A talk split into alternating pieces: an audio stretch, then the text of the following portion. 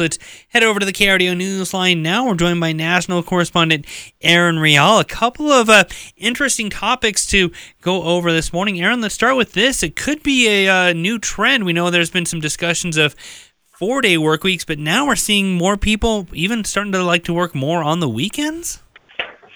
Yes, so this is a new trend for sure, and it, it has to do with kind of the breakdown of the long held workplace workplace norms that were really just shattered during the pandemic, and now we're reemerging and seeing what works for whom. But the average hours worked on a Saturday and Sunday last year, they increased 5% to 6.6. This is according to ActivTrak.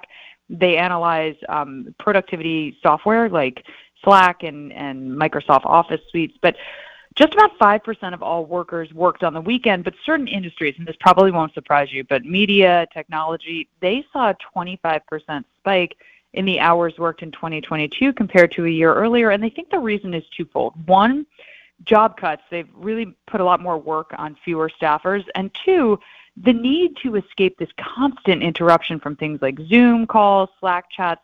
They're just part of today's increasingly hybrid workplace, but it doesn't necessarily mean you're more productive. So to be able to jam for a couple hours on the weekend, you get a lot done and, and don't have the onus of needing to respond to people so quickly. And, and I'm thinking of uh, parents with kids. I mean, essentially, every hour you're spending at work or working on the weekend uh, when they generally are off of school is are, are hours you're not spending with your family. Very true. And and I think the verdict is still out on whether or not this is a good or bad thing because while, you know, remote work it's really freed up desk workers in a lot of respects, it's also tethered them to this collaboration, communication tools, and it's tethered them to their home office, but it, I think that something interesting to look at is that people be, are becoming more comfortable with flexible work. So it's kind of acceptable to log off at 3 p.m. on a Friday and deal with maybe a little more work on the weekend. And, and if that doesn't work for you, if you are with your children all weekend, you don't log off at 3 p.m. I think it's the, the flexibility and seeing what works for people and why. They also notice that not all sectors are working on the weekend. So ones that aren't energy, hospitality, healthcare, they actually saw a decline in weekend working. And one theory is that there's this divergence, and, and, and industries that have a greater share of creative types, they see more value in working on the weekend over others. So it's still sussing itself out, but I think the flexibility is something that people are a proponent of and that they'd like to see more of. But does that mean you're giving away too much time? That's that's a problem. Yeah, it's definitely a delicate balancing act. Also, something else uh, kind of completely different page, but I know this is another story you're following and kind of fascinating as well. The Victoria's Secret fashion show coming back after a four year hiatus. And uh, really, are they expecting just to pick up where they left off, especially knowing everything that's changed in the past four years?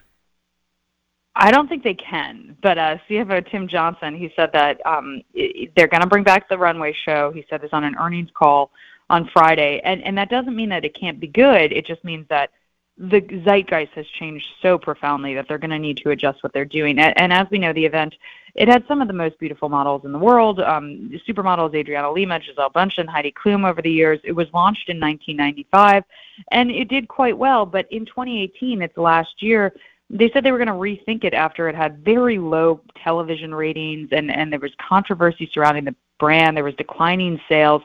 And most notably, the company's then CEO, Les Wexner, he had very close ties to Jeffrey Epstein, who was charged with sex trafficking of minors and conspiracy to engage in sex trafficking. He then died in prison. Whether or not he was murdered or committed suicide, that's a different debate for a different time, but very, very dicey. And, it's not a good look when your CEO is palling around with an associate like this.